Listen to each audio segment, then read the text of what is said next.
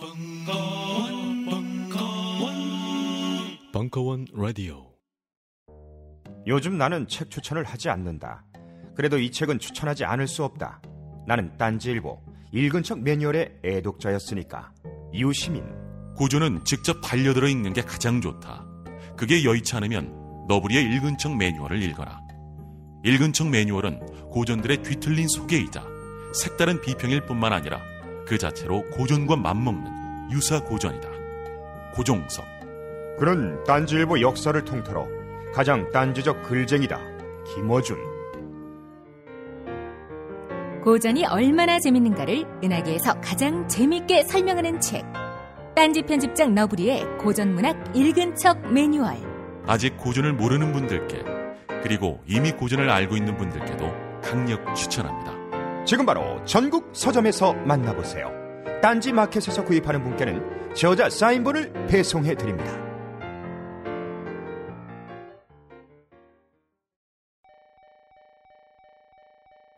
지금 딴지 마켓, 딴지 마켓행 열차가 들어오고 있습니다.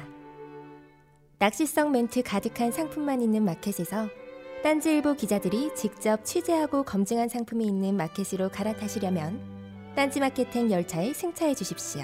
이 마켓은 저렴한 판매가를 지향하되 무리한 후리기를 하지 않아 판매자와 소비자 모두가 갑이 될 수 있습니다. 합리적인 금액을 준비해 주십시오. 딴지마켓 올바른 소비로 가는 종착역입니다. 마켓점 딴지점컴으로 접속하세요. 강헌 선생이 명리학 강좌를 한다고 했을 때 무슨 생각이 들었냐면 인문학적 관점에서 명리학을 재해석을 해서 세상을 보는 하나의 관점을 뭐 tool을 프레임을 제시하려고 하는 거 아니겠는가라고 생각하였어요. 제가 받은 인상은 이겁니다. 이게 일종의 지도책이구나. 나를 찾아가는 내비게이션. 강헌의 명리 운명을 읽다. 식신이 뭡니까? 처먹는 거. 아 명리학 쉽구나. 도서 출판 돌베개에서 나왔습니다.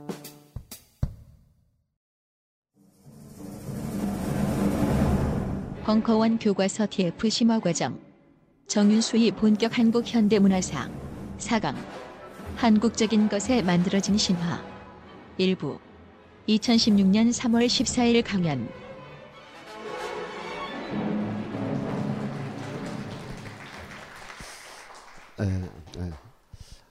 어, 또 반갑습니다. 네, 네 번째 시간이고요. 어, 없어 보이지만 그래도 10시 반 전에는 꼭 끝내보려고 예. 이런 얘기를 안 하고 10시 반까지 하는 것과 이런 얘기를 하고 10시 반까지 하는 것에 큰 차이가 있다 이런 생각이 듭니다. 이런 얘기를 하면 할수록 구질구질하고 없어 보이는 것 같아서 다음 주엔 안 하는 걸로 예. 방금 보셨던 어, 어, 지난주보다 음향이 훨씬 더 좋아졌네요. 예. 방금 보셨던 영화는 어, 지금 한 4, 50대 되시는 분들은 대개 뭐 고등학교 때 빠르면 고등학교 때 다 보신 거고 좀 늦어도 대학가에 어슬렁거리다 보면 어, 인생은 엄숙하지만 하루하루는 지루하잖아요. 그 시절이. 그러다 보면 다 한두 번씩 보게 되는 또는 듣게 되는 음악이죠. 핑크 플로이드의 The Wall이라는 작품에서 벽 벽을 부숴라 이게 뭐 여러 가지 의미죠. 또 이렇게 쉽게 해석할 수 있는 어려운 것도 없는 중간 중간에 나오는 어, 편집된 화면들은 이 영화 전체에 계속 나오는 장면들을 이제 인서트로 다 넣은 것이고요. 어, 7, 80년대 영국의 교육 상황, 또 노동 상황, 인권 상황 이런 거 하고 또 미국으로 이 가상의 주인공이 미국으로 가게 되는데 미국의 소외, 물질 문명 이런 거에 대한 어, 음반으로 두 시간짜리 음반이 있는데 그걸 그대로 뮤직비디오로 옮겨버린 옮긴 사람도 대단하고 처음에 이 뮤직비디오를 생각하지 않고 음악을 그대로 만들어냈던 핑크 플로이드는 훨씬 더 대단한데 요게 스토리가 있으니까 이 스토리를 그대로 영화로 옮긴 거 노래는 따로 이 영화를 위해서 이 사람들이 따로 부른 게 아니라 그냥 음반의 걸 그대로 옮겨 놓은 겁니다. 그러니까 이 음반 자체가 훨씬 더 위대하고 알란 파커라는 이 감독도 꽤나 잘 만들었고 어, 이거는 뭐 락의 여러 장르로 보면 이제 art rock 혹은 prog, progressive rock 이렇게 되는데 그게 뭐 앞에 무슨 수식어가 됐든 간에 어, 만약에 300여 년 전에 유럽 그러면 바흐의 칸타타로 그 시대를 볼 수 있다면 1978년 아 7, 80년대의 서구 사회 그러면 락을 통해서 보는 거죠. 그 락의 수준이 뭐 이 정도는 되는 거죠. 이 정도는 꼭 이렇게 아트락식으로 잘 비주얼적으로 잘 만들어서가 아니라 여기에 강한 메시지 그리고 그 강한 메시지를 전달하는 굉장히 다양한 예술적인 기법 자신들이 이룩한 모든 대중문화의 요소가 아 다채롭게 막 섞여 있는 거죠. 우리나라는 또 전혀 다른 사정이고 우리는 우리에게 어, 음악가들이 해야 될 또 다른 역할들이 주어져 있기 때문에 이것이 전범이고 우리는 따라했다 이렇게 말하는 건 결코 아니지만 우리가 락이라는 걸 얘기할 때 스타일상의 락 머리 기르고 찢어진 청바지에 예, 흔들어 그러고 흔들면 락인 줄 아는 그 스타일을 흉내낼 락과 어떤 절박한 것을 말하기 위해서 이와 같은 것을 동원하지 않으면 안 되는 절박함에 큰 차이가 있는 것 같아요.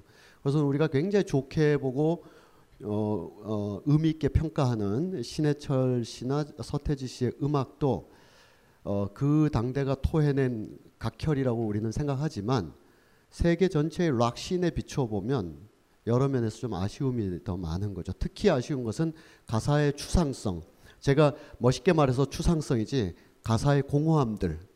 거의 만화 영화 주제곡 같은 가사를 만화 이러면 만화 영화 좋아하시는 분들한테 너무 미안한데 뭐 우리에겐 희망이 있어 내일이면 잘 될 거야 가자 앞으로 같은 걸 락 가사인 줄 알고 갖다 대충 써놓고 머리 흔들면 락이 되는 이런 거랑은 뭐 이게 수준 차이가 굉장히 있죠. 근데 그거를 보려는 게 아니라 여기에 어 이 핑크라는 애가 벌레들의 재판정에서 이제 유죄를 선고받는데 유죄를 선고받을 때 이제 검사의 논고가 있는 거죠. 검사의 논고.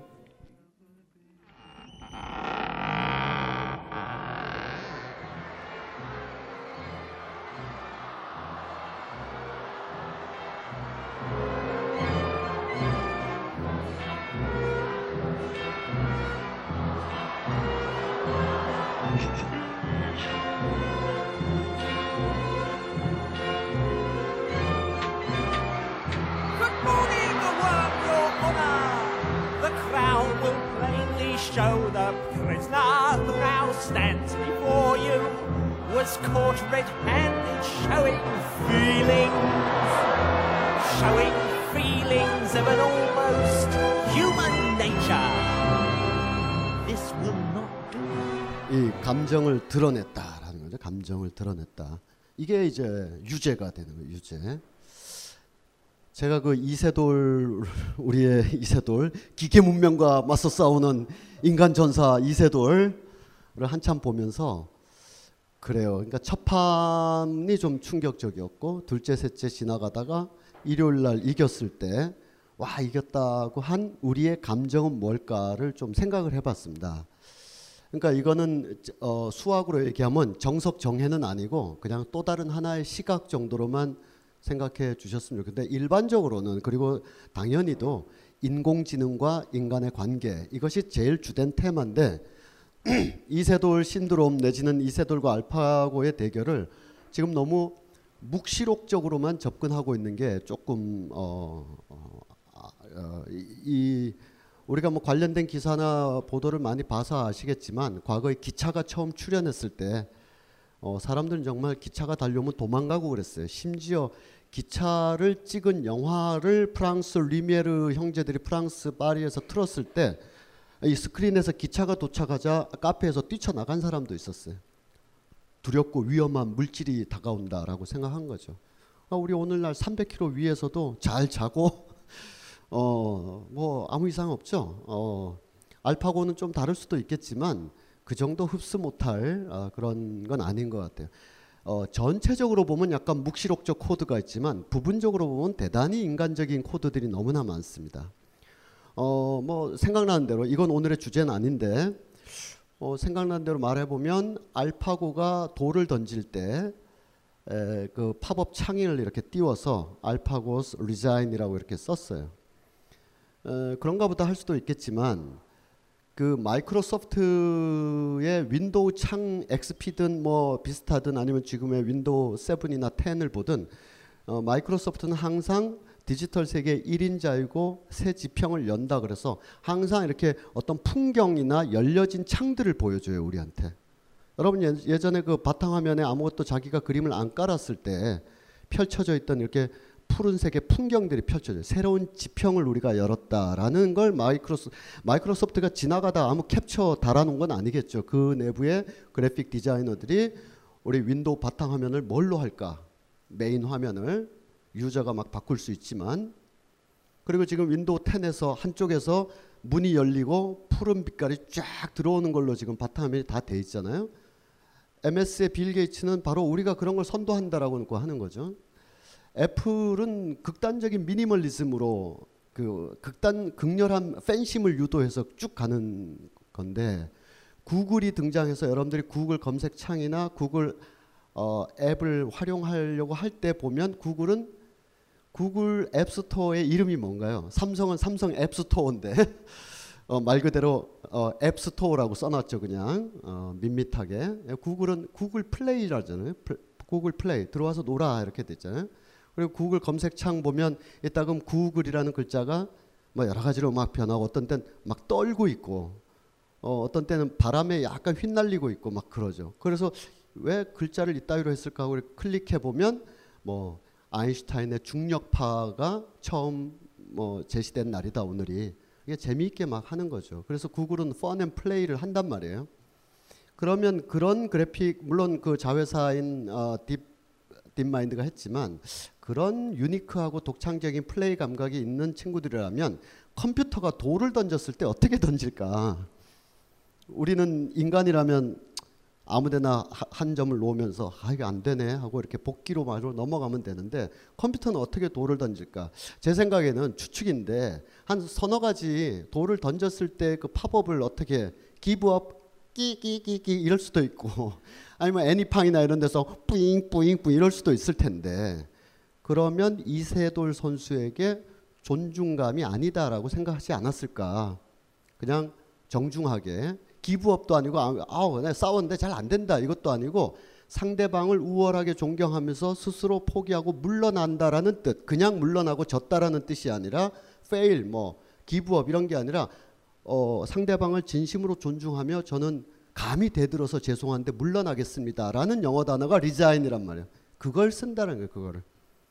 그리고 그 앞에 앉은 아자황이라는 사람도 그 알파고를 대신해서 두고 있는데 일체의 웃음이나 행동이나 아무것도 안 한 채 왜냐하면 자기가 알파고가 아니잖아요. 그리고 이세돌이 자신에 의해서 어떤 감정도 발생하지 않도록 이렇게 정중하게 두고 있고 어제가 아, 세 번째 대국을 진 날이 이세돌 선수의 그 10주년 결혼 10주년이었어요. 그 진날 10주년 결혼 기념일이니까 어, 졌지만 파티하자 이럴 수 없잖아요. 그냥 호텔에서 그냥 부부랑 아이랑 이렇게 있는데 어, 똑똑똑 해가지고 보니까 호텔에서 직원이 온 거죠. 아, 굉장히 아름다운 꽃과 케이크 그리고 축하 카드를 들고 이렇게 온 거예요. 축하 카드는 누가 썼냐 하면 바로 딥마인드의 그 어, 허샤부산가 하야부샤 하야부샤는 오토바이인데 하여튼 그 사람이 어, 사범님 생, 결혼 10주년을 축하드립니다.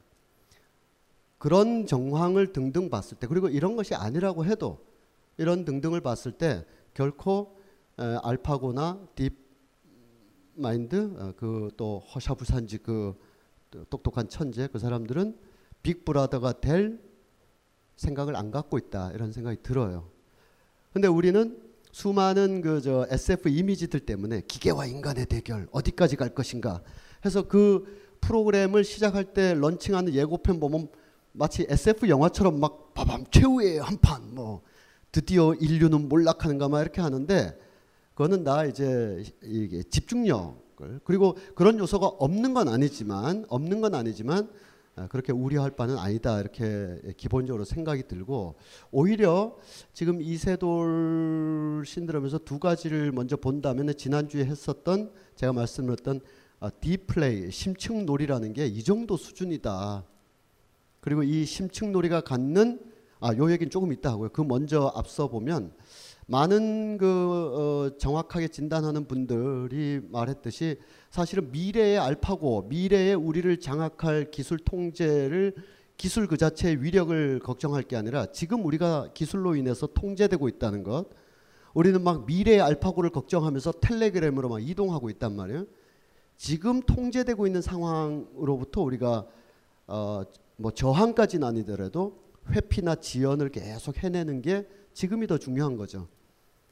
어, 마르크스가 그 1870년인가 언제 쓴 글에서 어, 지금 어, 자본주의가 모든 견고한 것을 대기 속으로 날려버리는 그런 상황을 이렇게 여러 글에서 쓰면서 먼 미래는 홍수가 나던 가뭄이 들던 내가 알 바 아니다. 그런 얘기를 했어요. 그러면 마르크스 같은 사람이 먼 미래를 걱정해 주셔야 될 텐데 100년 후, 200년 후에는 홍수가 나든 가뭄이 들든 건 내가 알 바 아니다. 지금 고통받는 사람, 지금 억압의 상황이 발생하고 진행되고 자기 생산으로부터 자기가 소외되는 자본주의의 현황으로부터 지금 이 착근해서 얘기하지 묵시록적인 얘기를 자꾸 해서 인류의 암담함을 즐기는 그런 묵시록적인 즐거움을 추구하는 것은 내가 알 바 아니다라는 거죠. 정말 인류의 미래가 알 바가 아니는 게 아니라 지금 1860년대 70년대 막 쓰는 왼손으로는 공산주의 선언을 쓰면서 오른손으로는 지금 막 당대회 의견서를 제출하고 있단 말이에요. 지금 하루하루의 당대회 문제가 중요한 것이고 지금 발생하는 문명적인 문제가 중요하지 100년 후에 홍수가 나든지 가뭄이 나든지 그건 지금 걱정할 것도 아니고 내 알 바 아니다. 그런 의미죠. 알파고가 2050년이면 살아계실 분이 많구나. 안 되고 2100년에 알파고 세상이 되든 말든 그건 미래의 사람들이 알아서 할 얘기고 우리는 지금 이 국가 권력이 정보 통제 장치로 우리의 일상을 원형 감옥으로 만드는 현재의 알파고 상황이 더 중요한 거죠. 현재의 알파고 상황을 회피하고 미래의 기계 묵시록적인 것을 이렇게 하나의 그 어, SF적인 상상력으로 어, 보는 것은 그렇게 건강한 것이 에, 못 된다. 오히려 알파고 신드롬이 보여주는 것은 어, 이것을 얼마든지 인간이 어, 정치적으로나 사회적으로 지혜롭게 하느냐에 의하여 얼마든지 묵시록은 지연되거나 유보되거나 심지어 즐길 수도 있는 건데 그러지 못한 당대의 정치적 조건에서 발생하는 기계 통제, 정보 통제에 관해서 관심이 더 집중돼야 된다는 거. 여기서 한 걸음 한 걸음 지연시키면 알파고가 실제로 위력을 발휘할 한 20년, 30년 후에도 그 그때 세대가 알파고와 잘 또 협상하거나 조절해 가면서 또 파국을 지연시키거나 막고 그렇게 그렇게 살아가는 거지 지금 뭐 암울한 묵시록적 상상력을 가질 필요는 전혀 없다. 오히려 여러분들이 보셨을 영화 중에 블레이드 런너라는 영화가 있는데 블레이드 영화 런너의 그 원작은 필립 케이 딕이라는 작가의 어, 누가 전기양을 꿈꾸는가라는 아주 위대한 작품이 있어요. 거기 보면 그 작품의 시대적 배경은 2019년인데 아 2017년 내년인데 이 작가가 1960년대 쓴 거라 그때는 그 사람이 2017년 되면 이렇게 될 줄 알은 거예요. 근데 아직 그런 세상은 안 왔는데 뭐냐면 얘가 이제 수사관 어 뭐죠 리플리컨트를 처형 어 찾아내서 어 인조 인간들을 이제 그 제거하는 그런 어 삭제 딜리트하는 그런 인간인데 집에 혼자 살아요. 예, 왔는데 아, 제가 소설이 정확하게 기억이 안 나서 대강을 큰 틀에서는 맞을 거예요. 집에 전기양을 로봇 양이죠. 로봇 양. 예, 전기양을 사놨는데 얘가 비실비실 거리고 잘, 아, 그러니까 아, 이 중고나라에서 잘못 산 거야, 얘가. 중고나라에서 어? 포장만 뜯어봤어요. 그래가지고 이게 한, 한 50만 원 주고 살 거 30만 원 주고 전기양을 샀는데 얘가 비실비실거리고 배터리 충전해도 했던 말 반복하고 이게 전기양이 이게 잘 안 돼. 살아있는 동물체는 거의 없어진 미래예요, 미래. 그래서 이렇게 그 베란다에 나와 있는데 맞은편에 사람은 어 그 옥상에다가 그 목장을 꾸며놨어요, 목장을. 그리고 전기양들이 잘 돌아다녀. 그리고 실제로 살아있는 것처럼.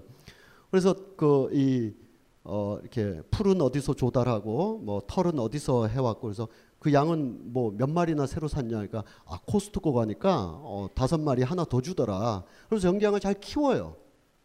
그렇게 자연스럽게 산다는 거예요. 한 200년 쯤 후에 뭐 문제 있어요? 문제 많죠. 문제 많지만 그 시절에 뭐 어, 혼자 있는 어, 몸이 불편한 노인이 살아있는 개를 기르는 것보다 나을 수도 있어요. 얘가 뭐 짖지도 않고 택배도 받고 뭐 잘 해줄지도 몰라요. 아무라고 안 좋은 거지만 그렇게 또 받아들이고 지연시켜 가면서 사는 거라 당대의 문제에 훨씬 더 집중해야 된다. 이게 하나가 있고 괜히 과학적 묵시록에 이렇게 어, 이렇게 어, 그리고 이 구글 멤버들이 대개 68 내지는 그 이후의 세대들이라 빅브라더 정도 다 알고 있는 거고 문제는 그들이 권력화되거나 권력이 구글을 장악하거나 이런 거 정도니까 그뭐 먼 미래에 홍수가 나건 가뭄이 나건 우린 지금 국정원의 사이버 테러 방지법에 대해서 더 관심을 갖는 게 알파고에 대한 관심을 갖는 거랑 동일한 맥락이죠. 알파고적인 묵시록을 당대에서 벌어지고 있는 곳에서 실, 실현하, 실천하거나 지연하는 거. 그다음에 감정의 문제인데 왜 우리는 이세돌한테 그렇게 에, 몰입을 했을까? 기계에 맞서서 홀로 초조하게 싸웠다 이런 것도 있지만 어, 기계는 감정이 없는데 이 인간은 감정을 다 드러내잖아요. 이게 다 그냥 어 이세돌 고생한다. 우리 집 사람은 자꾸 택이라 그러더라고요. 택이. 그래서 이세돌이야 그래도 택이라는 거야. 택이 너무 안 됐다고. 만약 축구라고 치면 그 전반전 하고 좀 쉬어도 되잖아요. 그리고 저 자기가 자기가 해결 못하면 패스하면 되고 패스 받으면 되고 에이 마음에 안 들면 감독이 책임지면 되고 야구라 그러면 뭐 앉아가지고 야 쟤 왜 저러냐 왜 저렇게 던지냐 하고 쉴 수도 있는데 어, 바둑이라는 스포츠의 특성상 다섯 시간 동안 혼자 앉아 있어야 되는 거죠. 카메라는 다 노출되어 있고 자기의 뭐 작은 손버릇 하나도 다 노출되어 있는데 우리가 안절부절하면서 그걸 지켜보고 있는 거예요. 지켜보는데 뭐 구단들이 얘기하는 거니까 우리 같이 어, 오목과 바둑의 경계를 왔다 갔다 하는 사람들로서는 구단들의 그 막 자기들이 두면서도 모르겠다고 하는 이 세계는 우리가 알 수 없고 다만 감정, 실수, 초조함 아 지금 착점했는데요 할 때 우리 불안감 있죠. 초읽기 세 번 다 쓰고도 1분 하는데 거의 10초 남겼을 때도 돌을 안 줍잖아요. 저러다 초읽기 패로 지면 어떡하나 싶은데 5, 4, 3 할 때 가서 돌 집어가지고 탁 놓고 특이하게 이렇게 긁어도 될 걸 이렇게 와서 이렇게 긁더라고요. 겨우 어? 2, 1, 0 할 때 돌 탁 놓고 할 때 마지막 1초까지 모든 생각을 다 해보고 착점한다는 거 아니에요. 그런 그런 데서 막 초조와 불안감을 느끼는데 이걸 거꾸로 보면 이세돌과 알파고를 보는 게 아니라 이세돌과 우리 사회를 보자. 어, 우리 사회는 실, 플라스틱 같은 사회가 돼서 실수하면 이거 있을 수 없는 어, 조금 큰 실수 말이죠. 큰 실수.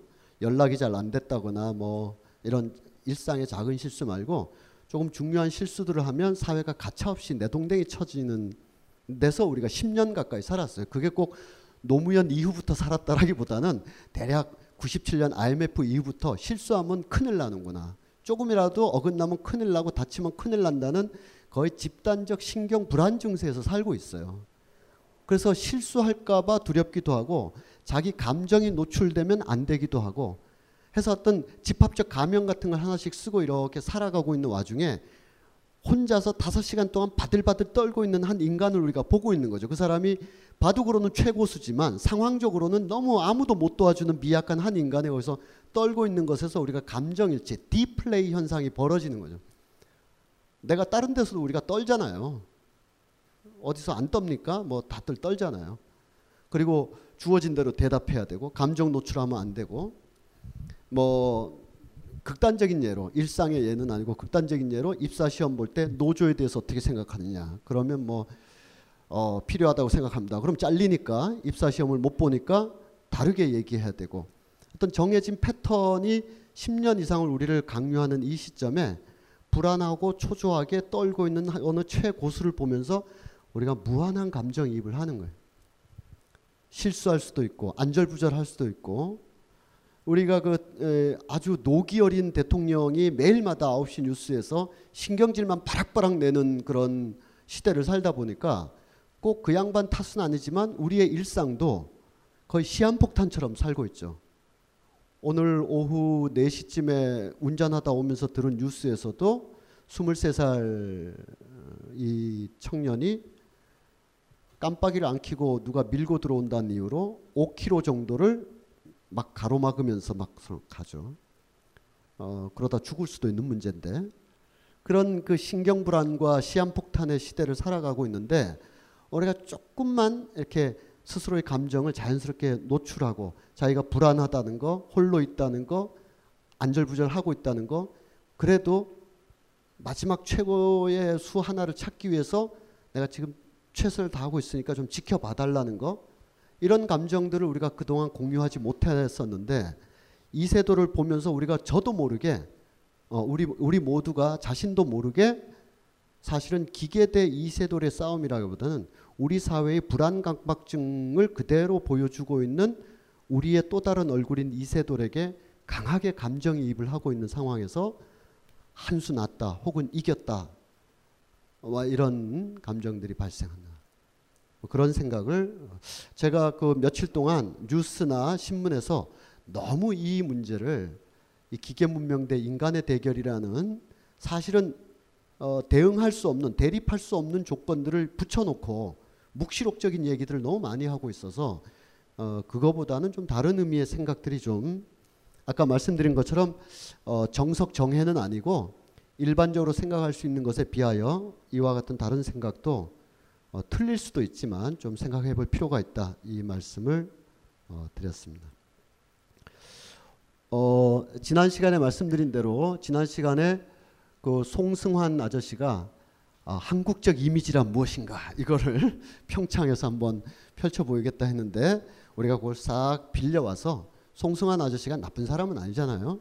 다만 그런 이제 일을 하시게 됐는데 그걸 우리가 테마로 삼아서 그렇다면 한국 문화, 한국적 도대체 한국적이라는 것이 존재하는가 뭐 이런 얘기를 한번 해보도록 하겠습니다. 에, 굉장히 긴 우회로를 좀 통과하게 될 텐데 제가 오늘 드리는 말씀 중에 절반가량은 지난 겨울에 했던 국가의 기하, 어, 어, 군사 독재의 기하학적 통치와 맥락이 가까이 같아 있거나 사례가 비슷하기 때문에 그때 들으셨던 분들은 어, 안 들은 척, 아 저런 얘기를 뭐 이렇게 해주시고 어, 여기 지금 루치아노 베네통이라는 회사의 유명한 광고가 있죠. 어, 여기 계신 분들이란 뭐 이러한 것을 놓고 질문할 때 어, 저기에 답을 한다는 것 자체가 질문이 성립되지 않는 거다. 저것은 사실 질문이 아니라 메타 질문이다. 우리는 과연 이런 질문이 성립하는가라는 것에 대해서 메타적으로 사유해야 될 질문 그런 사진이다라고 보시면 되는 겁니다. 어, 표면상 질문은 누가 범인일까요? 라는 거죠. 이걸 뭐 초등학생하고는 할 수가 있겠지만 여기 계신 분들이 흑인이요 이럴 사람은 아무도 없을 것 같아요. 왜냐하면 어, 선입관, 고정관념, 어, 재현된 이미지를 통하여 특정 피부색이나 특정 계층, 특정 인물에 대해서 어, 예단하고 재단하는 것은 굉장히 위험하다. 재현된 이미지는 어, 항상 재현되는 과정에서 어떤 개입, 개인의 무의식이나 집합 사, 집합 사유가 그 안으로 스며들기 때문에 이렇게 의도적으로 일부러 이렇게 만든 사진은 물론이지만 이건 사진 작가가 일부러 만든 거죠. 우리한테 질문을 던지려고. 게다가 이건 전시장이 아니라 무슨 카페나 이런 데서 은행에서 쉽게 볼 수 있는 보그, 에스콰이어 이런 데서 보는 거죠. 일부러 그렇게 한 거죠. 명품 시계나 백을 막 보다가 탁 넘겼는데 이게 딱 전면 광고로 있는 거죠. 그래서 이건 뭐지 하고 거기서 생각하라는 거죠. 전시장에 갖다 놓으면 이미 생각하려고 준비가 돼 있는 사람들이 생각 아, 이 작품은 무슨 뜻일까라고 작품으로 대하는데 이걸 광고에다가 끌어들임으로써 기본적으로야 베네통 광고 효과지만 그래도 그 지면을 활용해서 어, 이 일상 속으로 쑥 들어와 있는 이미지를 통해서 우리가 일상에서 재현된 이미지로 어떤 생각을 하는가 아마 어, 아이들한테 물어본다면 왼쪽에 있는 사람이 범인이라고 생각할 개연성이 높죠. 이것도 또 예단이 되면 안 되겠지만 어, 그래서 이 작가 올리비에로 토스카니라는 사람은 왜 우리는 특정 색깔이나 재현된 이미지를 통하여 집합적 예단을 하는가라고 질문을 하는데 어, 이거를 뭐 오래전에 학술적으로 얘기했던 사람은 이제 에드워드 사이드라는 사람이 어, 78년도에 오리엔탈리즘이라는 책을 쓰면서 어, 요, 이 사람이 요때 책을 쓰면서 이런 생각이 넓어졌다기보다는 그 전부터 다 해왔는데 종합적이고 이론적으로 정리한 책이라고 하겠습니다. 어, 이 양반만 이런 생각을 했다는 게 아니라 어, 마치 국뽕처럼 에드워드 미국의 에드워드 사이거트가 있다면 우리에게 최인훈이 있다 이러려고 하는 게 아니라 전 세계 지식인들이 다 그 무렵에 다 그 생각을 하는 거예요. 어, 1973년에 최인훈 선생은 회색인이라는 소설을 쓰면서 주인공 독고준이 사색하는 그 소설은 400페이지 전체가 머릿속에 있는 것만 쓴 거거든요. 어, 이 독고준이 하숙방에 앉아 있다가 일어나서 다른 방으로 옮겨갈 때까지 앉아서 생각한 것만 소설로 쓴 거라 사유의 소설이라고 할 수 있어요. 그래도 뭐 이야기들은 다 있지만 에, 거기 보면 어느 날 독고주는 낡은 미국의 월간지 애틀란틱이라는 잡지를 보면서 갑자기 놀라운 생각을 하게 됐다. 어, 자기는 아프리카 하면 백인들이 막 이렇게 다니고 흑인 사람들은 흔히 그 시절 표현으로 토인이 돼서 이게 짐이나 나르고 코끼리가 뛰어놀고 이런 이미지만 생각했는데 애틀란틱이라는 아마 그게 타임지나 뉴스위크 같은 그런 시사 월간지일 거예요. 주간지 말고 애틀란틱이라를 보니까 자기가 몰랐던 아프리카, 오늘날의 아프리카, 당대성을 앓고 있는 아프리카, 격렬하게 자기 조정에 몸부림을 치고 있는 아프리카가 보이더라 이거예요. 아프리카 특집 화보들인데 이 화보에는 백인의 짐을 들어주는 짐꾼도 없고 어, 얼굴에 뭘 칠하고 막 밀림을 뛰어다니는 그런 아프리카인도 없고 초등학교에서 알파벳을 익히고 있는 아이들과 칠판에다 뭘 쓰고 있는 선생님 도시에서 막 그 점포 열어놓고 과일을 팔고 있고 그걸 이제 물건값을 흥정하는 아프리카인 허름하지만 그래도 그 나라의 최고 엘리트라 변호사 개업을 해가지고 상담을 하고 있는 아프리카인 이런 이미지들이 막 있는 거예요. 당대의 아프리카인, 오늘의 아프리카인, 1960년대, 70년대 아프리카인을 보면서 왜 독고준이라는 소설로 치면 국립제국대학교, 서울대학교를 나온 이 그 당대 최고 엘리트가 왜 이런 아프리카, 살아있는 당대의 아프리카는 한 번도 생각도 못 해보고 늘 타잔 영화에 나오는 아프리카 토인이라고만 생각했을까? 왜 이렇게 일그러지고 왜곡된 생각을 독고주는 하고 있었을까? 혹시 누군가 어디서 나를 바라볼 때, 우리를 바라볼 때, 신생 독립국 대한민국을 바라볼 때, 어 거기도 대학교가 있어? 거기도 변호사가 있어?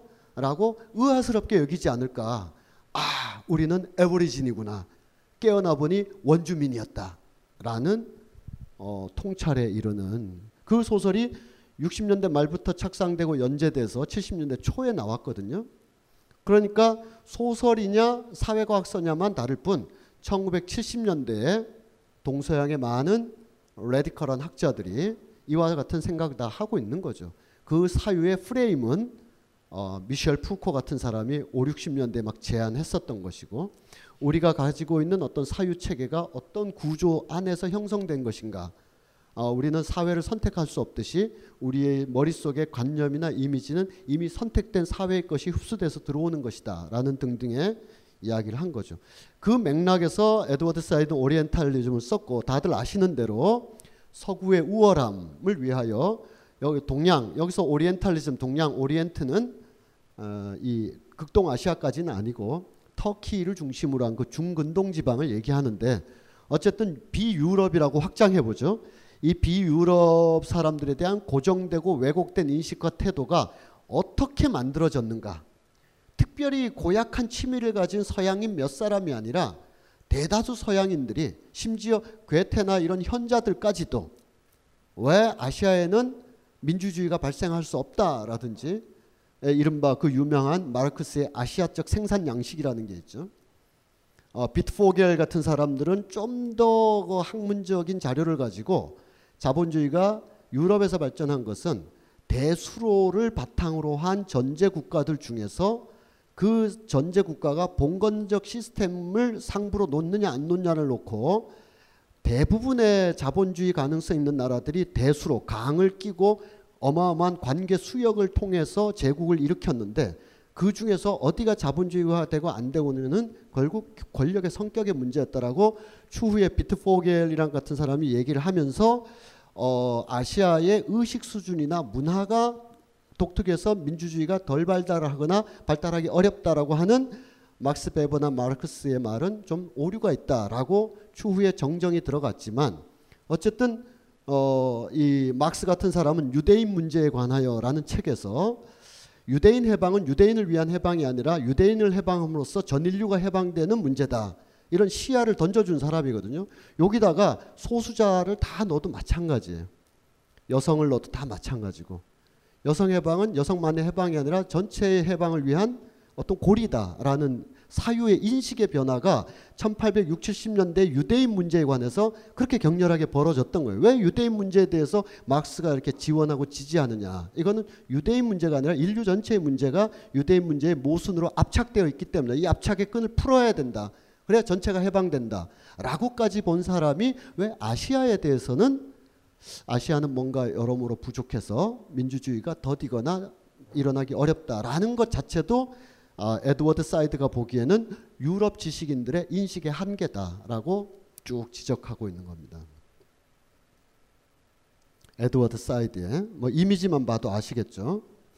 그래서 이런 데서는 비유럽에 대해서 어, 비유럽은 비합리적이고 열등하고 도덕적으로 타락하고 이런 식으로 서구는 합리적 도덕적 성숙한 이런 식의 체계 인식 체계가 어, 특정한 시기에 몇몇 사람이 아니라 거의 2, 300년 동안 누적된 인식의 구조다라는 음, 얘기를 하죠. 뭐 이분은 어, 팔레스타인에 가서 그 이스라엘 분리 장벽을 향해서 이렇게 음, 그래 이 실, 어, 말만 아니라 실천도 많이 하셨던 요 행동 하나만을 가지고 실천이라고 할 수는 없지만 어, 우리 뭐 이거 습관적으로 하는 거잖아요. 그래서 하는 건데 어, 그 이 세상을 떠났을 때 컬럼비아 대학교 이렇게 추모에 이렇게 있었던 거죠.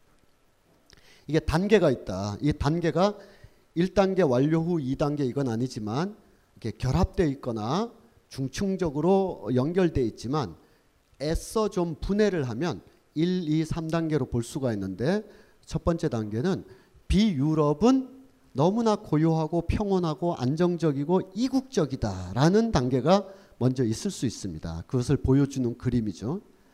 우리가 유럽인이라고 치고 저 중동의 어느 나라에 가면 참 사막도 막 있지만 오아시스 거기서 아주 순박한 사람들 시간이 정체되고 역사의 흐름이 멈춘 듯한 마치 오래전에 인류가 인류의 시원다도가도 같은 그런 곳에 멈추어져 있는 듯한 참 따사로운 그런 마을들이 있다.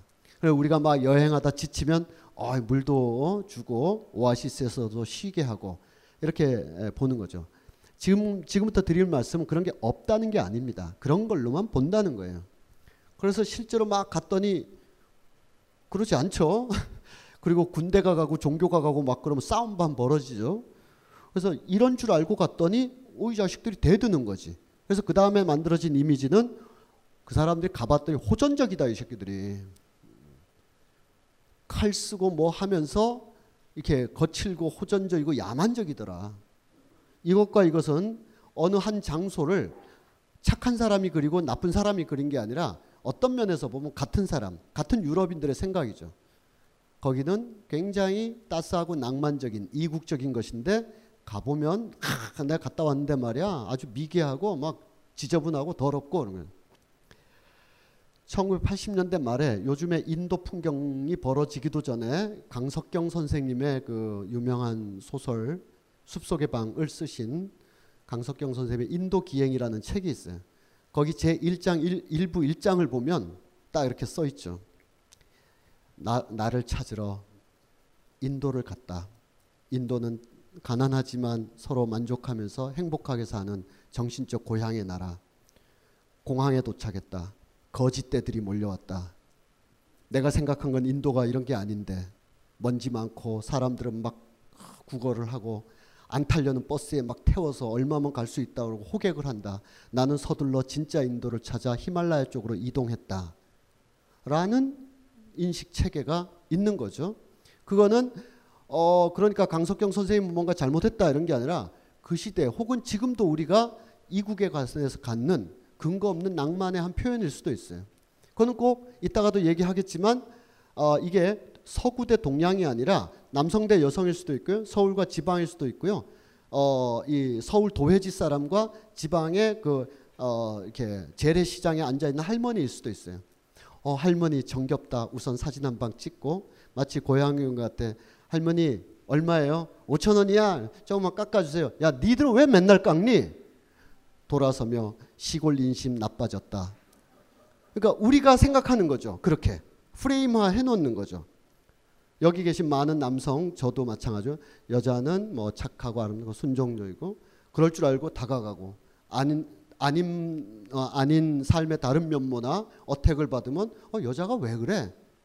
이 프레임들이 여러 의미로 막 작동하는 거죠. 어, 여기서도 마찬가지죠.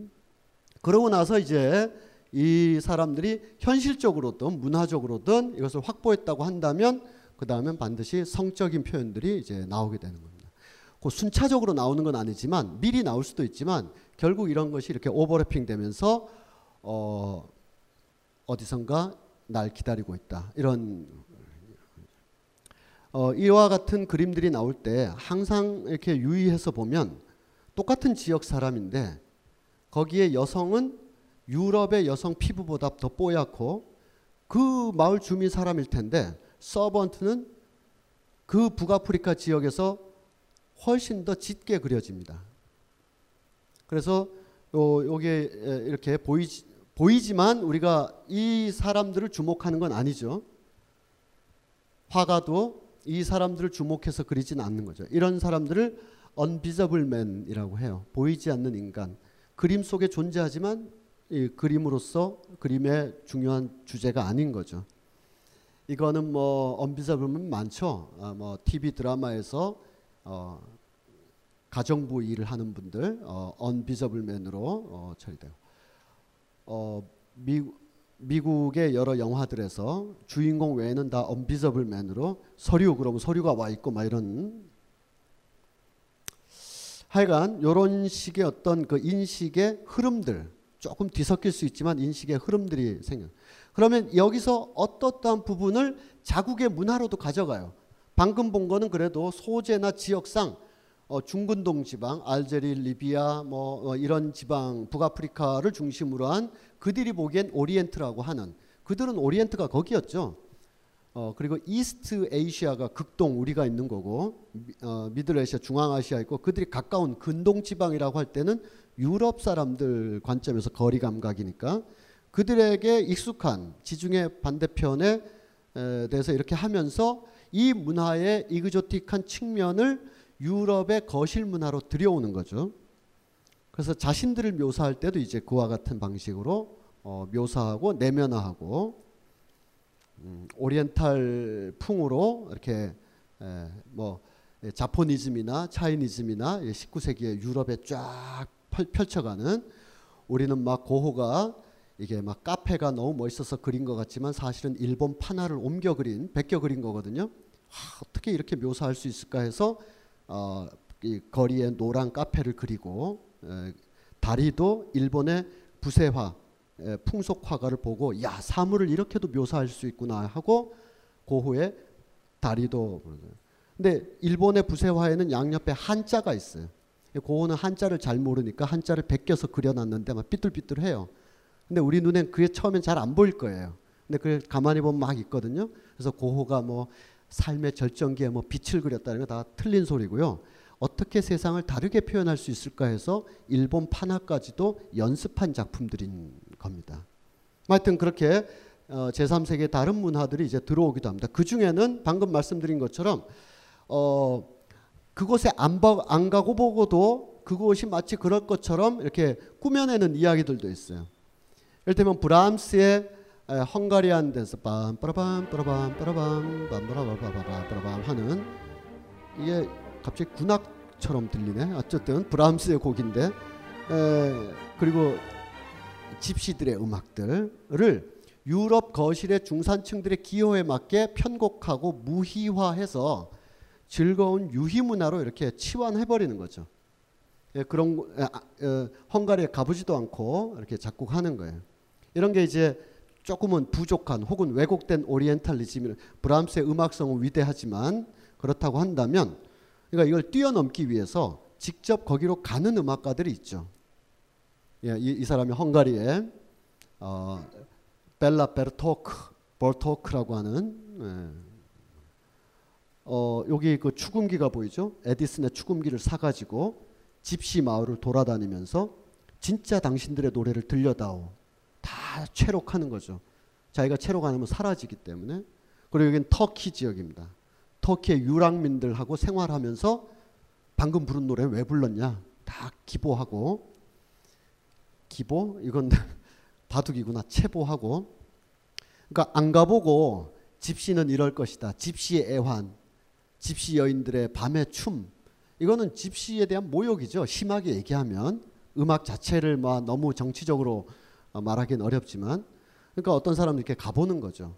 가봤더니 진짜 그런 노래는 없다든지 그런 노래는 왜곡됐다든지를 알게 되는 거죠. 그래서 브람스가 헝가리 집시들의 음악을 했을 때 좀 이채롭다 정도로 그쳤지만 벨라 바르톡이 이 헝가리 집시나 터키를 유랑하는 이민자들의 유랑민들 디아스포라 된 사람들의 음악을 바탕으로 해서 그걸 크게 왜곡하지 않고 그의 격렬한 또는 일그러진 그런 화성을 벨라 바르톡이 음악으로 만들었을 때 어, 브람스는 이국 취미에 그쳤지만 벨라 바르톡은 현대 음악을 열어 젖힌 그런 성과로 남는 겁니다. 이 사람들은 다 유럽 거실의 비엔나에 앉아서 한 거지만 실제로 존재하는 다른 음악들을 어, 발굴했을 발굴하고 체보했을 뿐만 아니라 거기에 즉한 새로운 작품들을 만들어냈기 때문에 유럽 사람들이 한 번도 들어보지 못했던 세계를 펼쳐내서 현대 음악을 열었다고 하는 거예요. 어, 또는 뭐 말러 같은 사람이 이게 이제 차이니즘, 차이니스 문화의 유럽화의 한 모습인데 에, 가곡을 쫙 인용해서 자기 세기 말에 세기 초에 유럽인들의 에, 공포와 불안을 묘사했는데 이 가곡이 뭐냐 하면 이 가사가 뭐냐 하면 어, 200의 시거든요. 당나라 시대 200의 시. 어, 유럽 사람들이 당나라 200을 좀 알까 싶겠지만 우리가 중국을 모르는 것보다는 훨씬 더 많이 알고 있습니다. 우리가 중국 문화 뭐 알아요? 뭐 저, 저, 어, 저나 여러분들 전공자 말고는 잘 모르죠. 어, 심지어 고려 말의 계급 구조가 조선 초에 어떻게 변했는지에 대해서도 우리 학자 제가 전공자는 아니지만 우리 학자들이 많이 연구했지만 작년에 나온 하버드대 교수의 연구 성과를 못 넘는 거죠. 그거는 그 사람이 똑똑하고 우리가 모자라서가 아니라 자료가 다 하버드대에 있기 때문에 그렇죠. 독해할 수 있는 시선이라든지 뭐냐면 고려 말의 중산층 관료 조직 2천여 명의 인구 조사를 통해서 그들이 정말 한양으로 이사해 왔나 안 왔나를 조사하는 겁니다. 이성계하고 정몽주 이런 소수의 그 정권 다툼이 아니라 권력이 바뀌었는데 바뀐 곳으로 고려 시대의 중상층 관료, 과장, 부장 정도 되는 사람이 세종시로 갔냐 이거예요. 대거 갔느냐 안 갔느냐를 호적 조사를 하는 거예요. 호적 조사를. 뭐 정도전에 뭐 새로운 걸 개창했다 이런 건 다 국가 이데올로기고 실제로 변했냐는 거죠. 그랬을 때 만약에 2천여 명의 관료 조직이 있었다 한다면 우린 다 죽겠어 하고 다 안 움직이고 죽었다면 모를까 그 중에 80% 이상이 조선 한양으로 다 이동해서 관료 조직으로 다 흡수가 돼요. 그래서 중상층의 상층부의 권력 교체는 있었으나 고려가 멸망하고 조선이 열렸다는 것은 이성계나 그 정도 전에 국가 이념 얘기고 사실은 고려가 조선으로 권력 이동이 자연스럽게 된 거라서 이게 국호가 바뀐 거 말고는 에, 나라 전체의 어떤 정체성이 크게 변한 건 아니다. 우리는 생각했습니다. 실외는 가까운 곳에 있다고. 우리가 파는 것은 음료 몇 잔일지 모르지만 거기에 담겨 있는 것이 정직함이라면 세상은 보다 건강해질 것입니다. 그래서 아낌없이 담았습니다. 평산네이처 아로니아 친친친 지금 딴지마켓에서 구입하십시오. 자, 이제 중요 인물들의 리스트를 넘겨주실까? 물론 강준만, 유시민, 유홍준, 이외수, 이철 그리고 주진우 말이야? 이게 무슨 리스트야? 아무 공통점도 없잖아. 딴지일보 부편집장이 인터뷰한 이 책을 읽어보면 공통점을 알 수 있지. 헬 조선에서 흙수저로 태어나 비범한 삶을 살아온 인물들이란 걸. 도서 출판 생각비행 범인은 이 안에 없다? 전국 온오프라인 서점과 딴지 마켓에서 절찬 판매 중이지. 안녕하세요. 용산에서 가장 믿음 가는 조립 PC 전문 업체 컴스테이션의 이경식입니다. 당장이라도 사용하고 있는 컴퓨터를 들어다 던지고 싶을 때 그럴 때를 대비해 저희 컴스테이션이 용산 선인상가 21동 1층 130호에서 기다리고 있습니다. IT 강국에 걸맞게 믿을 만한 조립 PC 컴스테이션이 신뢰를 바탕으로 그 기회를 제공해 드리겠습니다. 궁금하신 점은 문의 주십시오. 011-892-5568번입니다. 우주 최강의 만족스러운 서비스를 제공해드리는 저희 컴스테이션이 늘 기다리고 있겠습니다. 딴지스에게 F1 같은 존재, 컴스테이션은 조용한 형제들과 함께합니다. 이런 규정, 이런 연구를 이제 하는 거죠.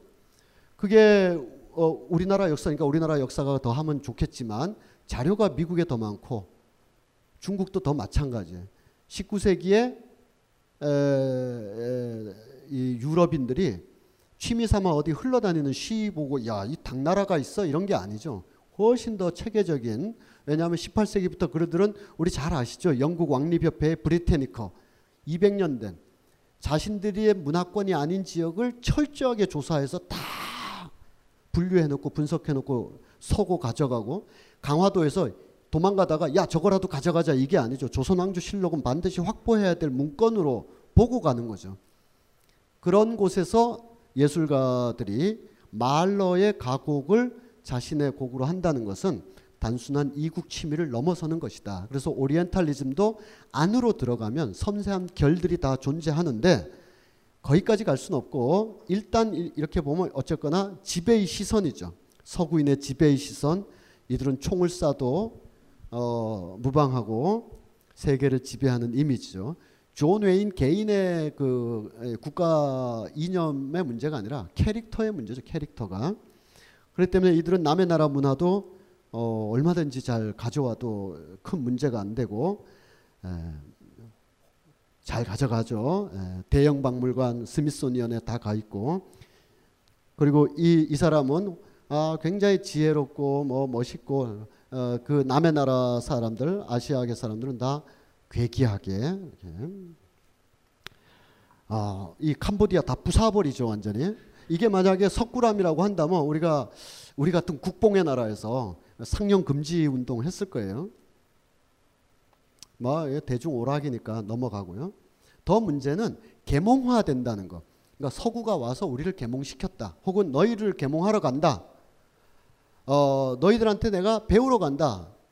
너희들을 위해서 내가 헌신해 싸워준다. 어, 너희들은 스스로 자정 능력과 스스로의 조정과 모색에 힘이 없기 때문에 우리가 가서 이렇게 할 수밖에 없다. 이게 다 좋은 영화가 뭐 감동적인 영화지만 때로는 날카롭게 볼 날카롭게만 봐서는 안 되지만 다른 어, 이렇게 너무 아름다운 영화예요 이렇게만 보아서는 곤란하다라는 거예요. 아주 다혈질 무식 막 그러나 정은 있는 이런 식으로만 묘사되고 어, 따사롭고 지혜롭고 합리적인 교육은 런던에서 온 여인이 다 한다라는지. 뭐 다 아시는 얘기니까. 이런 식의 계몽으로 가고 오해와 편견도 있죠. 어, 가장 극단적인 이제 성적인 어, 판타지의 대상으로서 이국주의가 이렇게 흐르는 거. 이게 뭔가 이렇게 참 어, 제 몸의 비밀을 잘 모르는 여인이 이 태국에서 마사지 받다가 자기 몸의 비밀을 안다는 이상한 어, 영화들이 어, 그 이국 이국주의와 섹슈얼리즘이 이상하게 결합되는 방식이 있는 거죠. 이게 이제 먹고 사는 문제랑 결합돼서 어, 자 우리도 그렇게 생각하잖아요. 막 어? 돈 몇 푼이면 이와 같은 뭐 없는 얘기들이 아니잖아요. 심지어 이제 음악 문화 같은 경우도 이거는 어, 이 그 나라에서는 제작도 못 되는 음악이에요. 제작했다면 죽겠죠.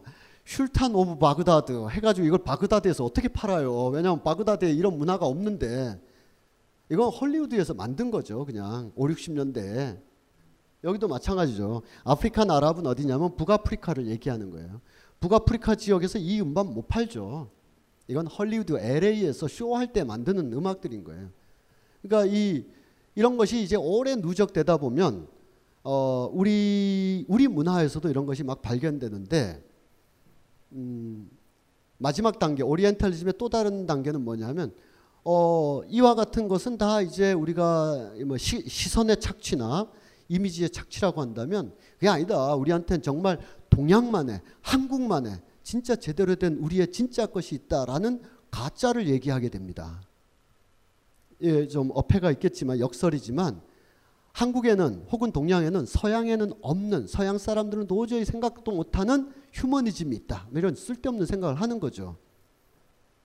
뭐 동양 스타일이 젠이라는 이름으로 팔린다든지 이런 정도는 뭐 괜찮은데 어, 우리에게는 독특한 종교 문화가 있어서 다른 문화보다는 훨씬 더 자연과 나를 동일시하고 뭐 이런 어, 이거는 아, 어, 사실 그렇지 않습니까? 사실 그렇죠. 교리상 그렇고 많은 부분이 그런데 우리에게 중요한 것은 차이보다 동일성, 아, 동질성을 알아내는 게 더 중요한 것 같아요.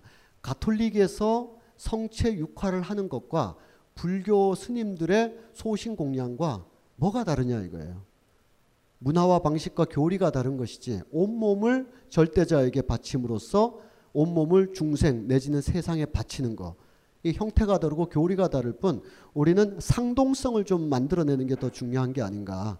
차이나 형태적 차이를 놓고 우리가 더 뛰어났다 혹은 더 발전했다 아니면 서양에 없는 게 우리에겐 있다라는 것은 위험한 발상일 수가 있다. 오히려 서양엔 이렇게 그러한 마음이 서양엔 이런 건축으로 나타났는데 우리는 그러한 마음이 이런 건축으로 나타났다. 다른 것 같지만 사실은 동질성이다. 사람 살이는 똑같다. 이런 동일성, 동질성, 동일성보다는 동질성을 확인해 나가는 것이 더 중요할 겁니다. 어, 이건 굉장히 사실은 어, 현대 예술을 이해하는 중요한 키워드 중에 하나인데 1960년대 미국의 히피 문화가 크게 발달하면서 히피들에 의하여 어, 이제 서양 문명에 대한 그 거부, 서양 문명에 대한 타기 현상이 60년대 70년대 많이 벌어졌습니다. 그 벌어진 완전 저는 그것이 다 사기고 그것이 다 짜고 치는 고스톱이라는 게 아니라 절박했다고 생각이 들어요. 우리가 오늘날 인도를 여행하거나 제주도 올레길을 갈 때 절박하게 가잖아요. 절박까지는 아니더라도 진지하게 가잖아요. 그 걸음걸이 하나는 다 소중한데 크게 보면 조금 유행 같은 거죠. 다른 그 다음엔 다른 것을 향해서 찾아갈 거예요. 90년대 초반에는 개심사나 강산 다진 초, 다산 초당에 갔다면 지금 거기 다 갔다 왔으니까 지금 히말라야 가는 거고 또 산티아고 가는 거고 뭐 제주도 올레길도 가볼까 이렇게 이동하는 형태상 차이만 있지 마음은 다 똑같죠. 헛헛하고 외로우니까 다 다니는 건데 1960년대 히피들이 그러했어요. 서구 문명의 아, 위기. 그래서 동양으로부터 뭔가 얻는다. 그래서 동양 철학, 동양 정신에 대한 굉장한 몰두가 일어났는데 그걸 주도했던 어, 유명한 물리학자가 프리초프 카프라라는 물리학자가 있죠. 현대 물리학과 동양 사상이라는 책이 있어요. 어, 30년 전에 우리가 읽었다면 어, 이렇게 안 앉아 있어요. 이렇게 돗자리 하나씩 깔고 기를 모읍시다 하고 한 페이지씩 읽을 거예요. 이 현대 사회는 끝났다. 동양 사상, 우주와 나를 하나의 살아있는 유기체로 보며 물아일체 물아일여로 나가 곧 우주고 우주 안에 내가 깃들어 있던 자세로 기를 모읍시다. 이러고 이제 있었을 텐데 어, 그 프리초프 카프라나 여러 학자들의 저보다 훨씬 뛰어난 저 같은 사람 따라갈 수도 없는 거죠. 그 중에 한 사람은 어, 일리아 프리고젠이라고 해서 노벨상까지 받은 사람이니까. 자, 그건 그렇고 그 사람들이 동양 정신에 그렇게 몰두했다면 왜 몰두했는가? 두 번째, 그들이 발견한 동양 정신은 동양에 진짜 실제 하는 정신인가? 아니죠. 그들은 자기 문명의 한계를 치유하기 위해서 여러 가지의 처방전을 찾는 중에 동양으로 관심을 기울였고 동양 세계가 저 힌두에서 불교까지 다양한 종과 역사 문화가 너무 복잡하기 때문에 여기서 표상적으로 드러나는 그들이 원하는 동양을 채집해서 그들의 문명에다 갖다 붙이는 거죠. 채집해서. 그래서 실제 불교와는 그들이 말하는 불교가 다르고 실제 세상과 나의 일체감을 보고자 하는 것이 달라지면서 어떤 현상이 벌어지냐면 그들에 의하면 동양은 정신 문명을 발전시켰다. 신비로운 사유 체계를 가지고 있다라고 함으로써 우리의 당대성이나 우리의 역사성과 무관하게 우리를 저 불국사 안에 앉혀놓는 거죠. 한국이 말하자면 한국이라면 원효의 사상이나 조선시대 실학자들의 사상이나 한국의 함석헌 선생이나 신영복 선생이나 이런 사람들이 동양인이고 동양 사상의 기본 바탕을 두고 당대의 정치적 모순이나 시대적 한계를 뛰어넘기 위해서 격렬하게 한 이 대목은 빼고 그 어떤 교리적인 측면이나 주술적인 측면만 띄어내서 자연과 나를 일체화하고자 했던 동양 정신으로 서양으로 가자 했는데 원효에서 신영복까지 그런 어, 공허한 얘기를 한 사람은 아무도 없죠. 당대의 모순을 뚫기 위해서 어, 이게 자연 철학 사상이나 불교 정치 사상이나 어, 이렇게 성리학 사상의 극단 심지어는 양명학까지 이단으로 된 거 이런 걸 강화해도 해서 막 어, 간파하고 그러다 다 탈출구가 막히니까 재산 다 하고 북만주로 떠나고 이런 격렬한 삶의 모순에 있는 동양 사상은 그렇게 관심이 없는 거죠. 그냥 길을 모으세요. 이것만 채록해서 가는 거니까 동양에 없는 건 아니지만 동양에서 필요한 것만 채집해 간 거죠. 그래서 호서대학교의 김교빈 선생은 이미 93년도에 어, 그 당시에 그 어, 철학과 사상 이런 책에다가 이 서양 사람들의 동양 철학 탐닉이라는 것은 가장 정교하고도 아주 미세하게 관철되고 있는 오리엔탈리즘이다. 그들의 필요에 따라서 빼가는 거죠. 우리가 시골에 가서 아 살기 좋다 여기라고 하는 그 정도밖에 안 된다는 거죠. 진짜 동양 정신하고는 무관한 것이다. 그러니까 우리도 막 이런 거 만드는 거죠. 막 아, 우리가 오래됐다 이거야. 어? 왕이 있지도 않은 덕수궁 앞에서 어, 고종이 잠깐 있었을 때는 이런 복장도 입, 입지 않은 신식 별기군이 지키고 있던 곳에다가 영종조 시대 때 군인들이 서 있는데 이 서 있는 방식도 정확한 고증이 없어서 이걸 주도한 사람이 다 아시다시피 그저 어, 이 김용민 씨, 김용민 씨를 떨어뜨린 노원구의 이노근이라는 국회의원인데 그 사람이 서울시에 근무할 때 그 사람이 만든 거죠. 영국 가서 보고 베껴서. 어, 아무리 해도 그런 덕수궁 앞에서 이런 걸 했다는 근거가 없기 때문에 그냥 사열 종대가 되는 거죠. 이렇게. 사열 종대는 우리나라의 군사 편제와는 조금 다른 거죠. 서구식 군사 편제고 어, 복식도 음, 이 덕수궁 앞에서는 있지도 않았던 복식이죠.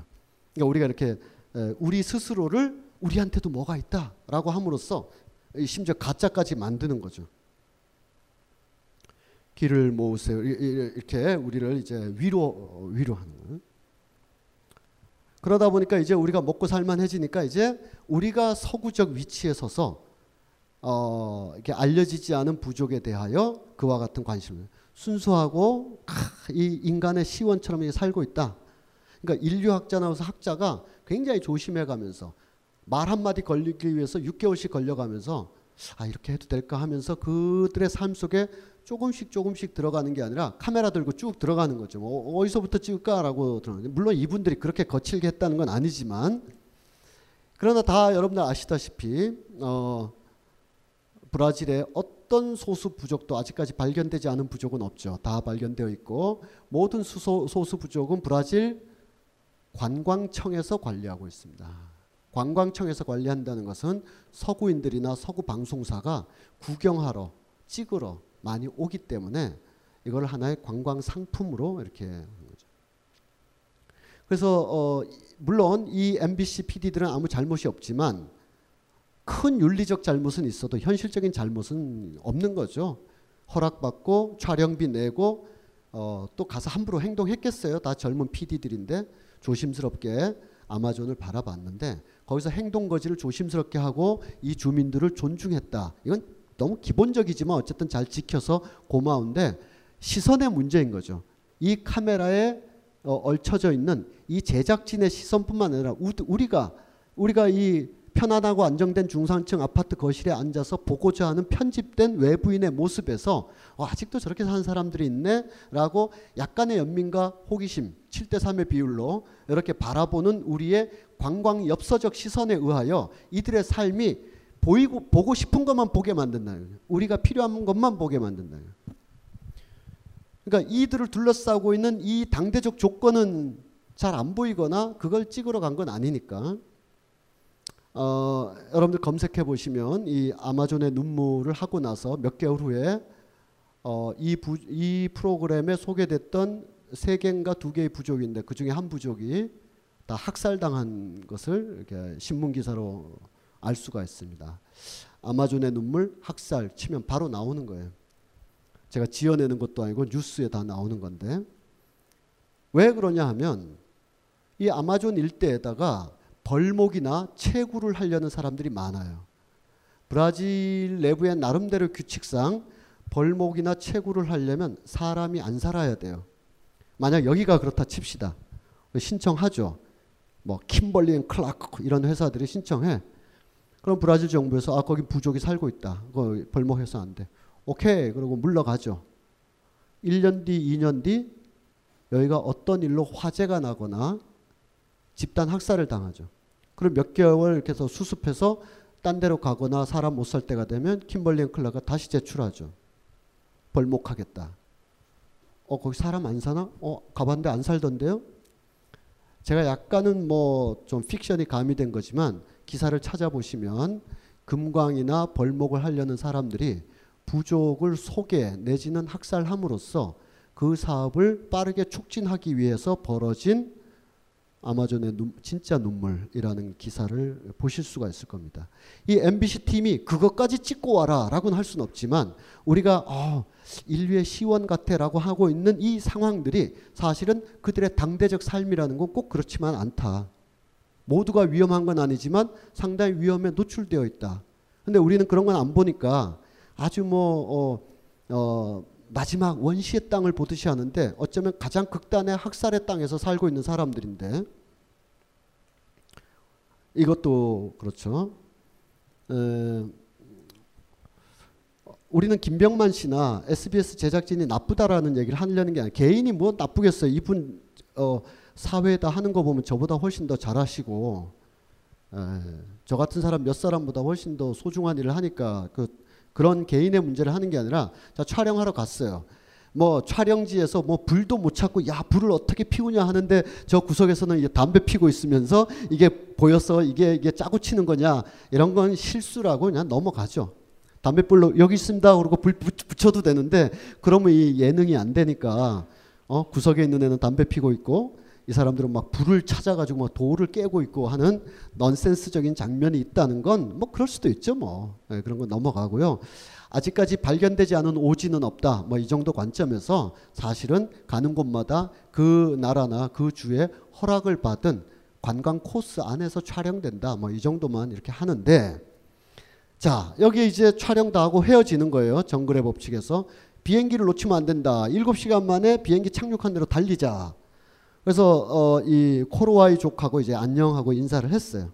했는데 어, 여기가 밀림이다 보니까 탈출로를 어떤 분이 잃어버린 거예요. 그 탈출로를 잃어버려서 이 사람이 제 시간에 못 온 거야. 그래서 오겠지 했는데 큰일 난 거야. 완전히 이제 이탈해버린 거예요. 그리고 실제 real 상황이야. 어, real 다큐 찍으러 갔는데 진짜 real이 벌어진 거죠. 27시간 거의 만 하루 넘게 밤새워서 찾아도 못 찾았어요. 어, 모든 생명이 소중하지만 제작 부국장이었어요. 더 소중한가? 어쨌든 못 찾으면 안 되는 거야. 막 찾기 시작하는 거예요. 26시간 동안 실종된 거야. 막 찾고 있어요. 어디로 갔나? 원주민들이 탈출로를 이탈했다고 막 얘기하고 마침내 찾았어요. 막 진짜 하루가 걸린 거예요. 밤을 꼴딱 샜고 아무것도 못 먹은 거죠. 그래서 마을 주민들까지 총동원된 수색 작전을 해가지고 원주민 두 명이 24시간에 발견했는데 여러분들 좀 의아하지 않으세요? 이 원주민들은 어디서 나타났냐라는 거예요. 이 복, 이 복장, 이 복장, 이 복장 약간 해지고 약간 그래서 그렇지. 저 충정로에서 쉽게 볼 수 있는 옷차림이에요, 이거. 네. 우리 동네 청년들 다 대충 이러고 입고 다니죠. 좀 해져서 그렇지. 누구냐 이거예요. 이 사람과 이 사람은 도대체 누구냐? 같은 마을 사람이죠. 그냥 역할놀이 하는 거죠. 야 오늘은 어디서 촬영 온대냐? 정글의 법칙을 아저씨랑 아저씨랑 저 밀림에서 야 피곤하다. NHK도 했는데 이 너가 해라. 아 아저씨가 나무 잘 타잖아요. 해가지고 이 아저씨 맨날 나무 타는 거고 이 아저씨들은 뒤에 뭐 촬영 장비도 들고 다니고 뭐 야 희한하다. NHK는 저렇게 안 찍는데 그러고 놀고 삥 뜯고 이렇게 사는 거죠 서로. 이건 뭐 하나의 작은 에피소드지만 우리가 보고자 하는 것을 우리의 시선으로만 가려내서 이렇게 재편집해 가지고 우리가 재구성하는 인식 체계 이런 거 이제 오리엔탈리즘이라고 할 수가 있겠습니다. 그러니까 왼쪽이 다 오른쪽을 그렇게 생각하는 거죠. 왼쪽이 다 오른쪽을 낭만적으로 생각하거나 어 이 자식들 거칠고 야만적이고 교양 없다고 생각하거나 뭐 돈 몇 푼 쥐어주면 뭐 운전도 하고 뭐 파트너도 되고 뭐 쉬운 애들이거나 왼쪽이다 오른쪽으로 그렇게 생각하는 거대한 인식의 체계를 반드시 동서양의 문제로만 볼 게 아니라 우리의 문제로도 봐야 된다. 그러다 그러면 정말 이, 이 왼쪽에 있는 동양 여성 비백인 아시아의 가난한 나라 어, 지방은 맨날 이러고 있느냐? 아니죠. 격렬한 자기 모색. 누군가 호명. 알트세르라는 사상가의 말처럼 호명의 정치학이 작동하는 거죠. 호명. 어, 호명은 이거는 알트세르가 진짜 쓴 글이니까 제가 비유하는 게 아니라 어떤 청년이 길을 가고 있다. 어, 뒤에서 누군가 겨, 아, 경찰이 부른다. 어이 젊은이 할 때 돌아다 보는 자가 범인이라는 거죠. 어, 호명은 상호작용이다 그래서 권력이 너라고 너 고소 이렇게 찍어서 그 사람이 아무렇지도 않은데 정가요가 아니라 정가요라고 이제 호응하는 대상도 이미 권력의 호명 관계에서 자기가 어떻게 호명될지를 예측하고 반응한다는 거죠. 그래서 서로 기호적인 체계에서의 권력 관계가 형성되는 걸 호명이라 그래요. 대개 남자가 호명하죠. 어, 여성에 대해서 여성을 지칭하는 여러 말들, 뭐 소녀라든지 뭐 뭐, 뭐 여러 표현들이 있잖아요. 그러면 대개 남자가 호명하는데 그렇게 호명될 걸 여성이 알고 있는 거죠. 나를 그렇게밖에 못 봤어. 이렇게 볼 수 있는 거죠. 다르게 호명될 걸 기다렸는데 개인 차이가 있고 또 쌍쌍마다 개인의 관계는 있겠지만 기본적으로 남자가 호명하면 여자가 호명될 걸 예상하고 거기에 액션 리액션을 하도록 권력이 형성되어 있는 구조들 호명 기호 체계로서 권력화되어 있다. 그래서 누가 부르는 거에 따라서 자기가 작동하게 되는 방식들이 주로 왼쪽이 호명하죠. 미개인 그러면 그것이 모욕적이지만 그러니까 원조해달라 라는 거예요. 그래 우리는 미개인이다. 당신들이 우리를 미개인이라고 호명했는데 오케이 받아들일게. 근데 우리가 이렇게 살게 된 것은 너희들이 여기서 제국주의 전쟁을 19세기 내내 해서 그런 거야. 너희들한테 책임이 있어. 우리에게 원조해가 살아남는 방식 중에 하나라는 거예요. 받아들이되 그냥 받아들이고 미개인 에 그렇죠 뭐 저희가가 아니라 그래 우리 미개인이라고 불렀지 우리가 왜 이렇게 사는지 알아? 라고 리액션 할 수 있는 가능성이 호명 작용에도 존재하긴 합니다. 그렇지만 호명의 틀을 깨야 되는 거죠. 미개인 그러면 우리가 무슨 미개인이냐라고 다른 액션이 나와야 되는데 그러려면 굉장한 자기 조정이 필요하고 그런 자기 조정을 했던 너무나 많은 학자들 중에 우리가 아, 알아두면 어, 피가 되고 살이 되는 가야트리 스피박하고 안토니오 네그리 그리고 호미 바바 이런 사람들이 예. 요즘은 또 이런 사람들 이후 사람들로 막 세상이 돌아가고 있지만 한 세대 앞서서 이 식민과 탈식민의 관계에서 식민지 사람들이 두 가지 이중 과제를 어떻게 해결할 것이냐. 하나는 근대를 이룩하면서 근대를 극복해야 돼. 하나는 식민지를 극복하면서 어, 식민성으로 뛰어넘어야 돼. 이 이중 과제. 옷을 벗으면서 옷을 입어야 되는 모순된 어, 서양의 경우에는 근대를 수, 대부분 1, 200년 이상해서 완성해서 완성하다 보니까 주택 문제가 생기면 해결하고 다음 단계로 이런데 우리는 또는 제3세계 일반은 완전히 처참한 상황에서 2차 대전 이후에 다 노출된 상황이니까 이 상황에서 근대를 수립함과 동시에 근대의 문제도 해결해야 돼요. 수립하고 문제 해결하는 게 아니라 근대를 만들면서 근대를 해결해야 돼. 어, 식민지에서 벗어나면서 제국을 받아들여야 돼. 이중 모순이 있죠. 미국과 영국과는 다른 거죠. 미국은 첫 번째 문, 아, 미국과 영국은 첫 번째 문제를 200여 년의 장기 역사에서 해결했는데 우리 같은 경우는 그 첫 번째 문제도 2, 30년 안에 이렇게 해야 돼. 근데 근대가 뭐 추상적인 근대 말고 교통 문제로 치면 고속도로를 지으면서 고속도로의 문제도 해결해야 돼. 이런 거죠. 교육을 빨리 시키면서 교육에서 발생한 문제도 해결해야 돼. 해결하기 어렵죠. 그러니까 3, 40년 후에 교통 문제, 교육 문제가 나중에 터져 나오는 거죠. 만들면서 해결하기 어려우니까. 만들어지지 않았는데 해결할 수는 없으니까. 이게 서양이 겪었던 근대랑 다른 건데 이거보다 더 센 문제가 우리는 하나가 더 있는 거죠. 식민지에서 벗어나기 위해서 제국주의를 빨리 받아들여야 되는 거예요. 굉장한 모순적 삶을 사는 거죠. 그런 곳에서 다른 첫 번째 제국주의 국가의 모더니티와는 그렇다면 이 제3세계들은 그만큼 괴롭고 힘들어요. 근대가 이루어지지도 않았는데 근대 문제까지 해결해야 되니까. 식민지에서 벗어나려면 제국주의를 빨리 받아들여야 되는 거야. 우리가 날 그리고 이게 A쌍, B쌍이라고 한다면 A를 해결하려고 B를 받아들이는 부분도 있어요. 우리가 낙후한 근대를 해결하려고 제국을 받아들여야 되는 여기서 제국이라는 게 주권을 받아들인다는 게 아니라 우리의 낙후한 인간관계나 교육관계를 해결하기 위해서 서구 교육을 빨리 받아들여야 되는 그래서 제국이 따라 들어오는 거죠. 이게 이렇게도 쌍이 되고 이렇게도 쌍이 되는데 이게 제3세계 일반이라면 우리는 여기에 하나의 더 큰 문제가 이 두 문제를 압도해버리는 이건 사실 관념의 문제인데 현실의 문제에서 더 센 문제가 우리에게 하나 더 있는 거죠. 백낙청 선생님께서 주로 이 표현을 많이 말씀하시는데 그게 뭐냐 하면 전쟁과 분단이라는 모순이 우리한테 더 있는 거죠. 자, 어쨌든 그러면 여기서 굉장한 자기 조정과 모색을 해 나가야 되는데 이 자기 조정과 모색 과정에서 이들이 보기에는 서구에서는 발견할 수도 없고 있을 수도 없는 왜냐하면 서구는 그런 문제를 안 겪었으니까 서구는 누구로부터 제국이 됐다가 아 누구로부터 식민지가 됐다가 이거 벗어나려고 다른 나라 제국을 받아들인 그런 제국주의 국가는 없잖아요. 어 영푸푸 오러미 이런 나라들이 어 서로의 식민지가 되진 않았잖아요. 다른 데서 그걸 다 완충지대에서 해결했으니까. 그래서 그들의 문화에서는 발견될 수 없는 왜냐하면 발견 조성될 수 있는 조건 자체가 없었으니까.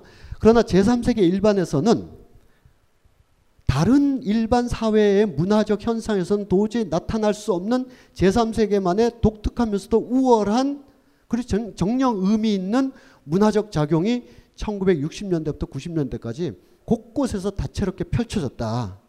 그건 굉장히 중요한 의미가 있는데 그게 바로 하이브리드라는 거예요. 하이브리드. 혼종성이라는 거예요. 혼종성. 그러니까 식민지의 오랜 문화적 유산이 있는데 이게 낡고 달았대요. 우리가 보기에도 좀 낡고 다른 것 같아.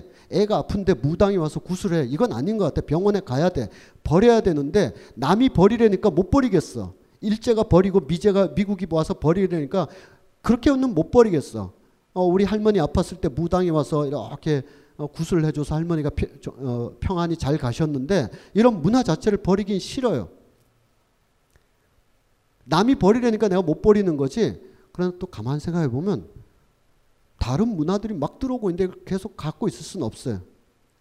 그러면 A 버리고 B 취하느냐? 아니라 A와 B가 장기적인 과정에서 서로 부딪혀 가지고 보이지도 않았던 C라는 문화가 발생한다.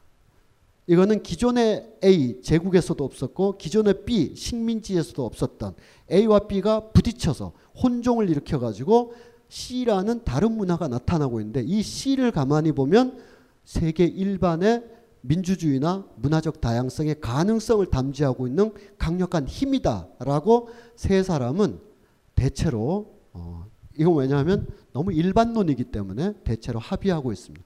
그 과정에서 스피박은 음, 약한 자, 억눌린 자, 서번트는 스스로 말할 수 있는가? 유명한 예죠. 서발턴, 서번트가 아니라 서발턴. 서발턴은 스스로 말할 수 있는 거라는 35년 이상 된 유명한 강연록이 있어요.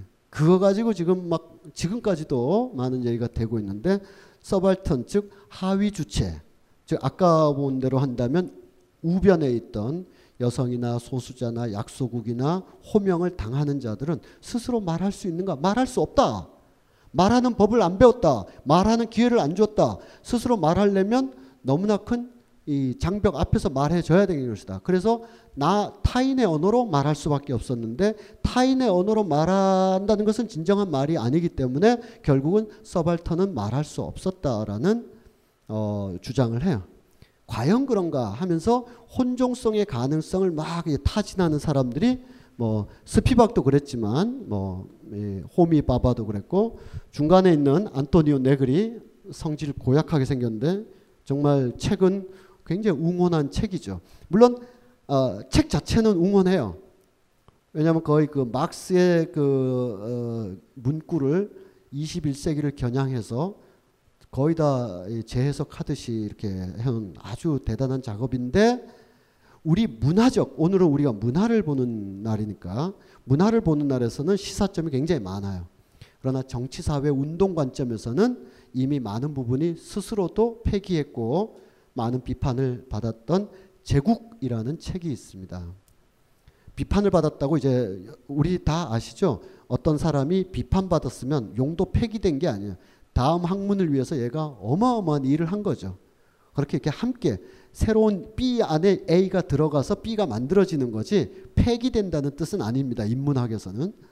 즉 제국론을 쓰면서 90년대 초에 글로벌 제국의 새로운 질서가 만들어지면 여기에 대응하는 일국 내의 민중이 아니라 다중적 민중이 형성돼서 multitude의 어, 글로벌한 민중 연합체의 가능성이 발현된다.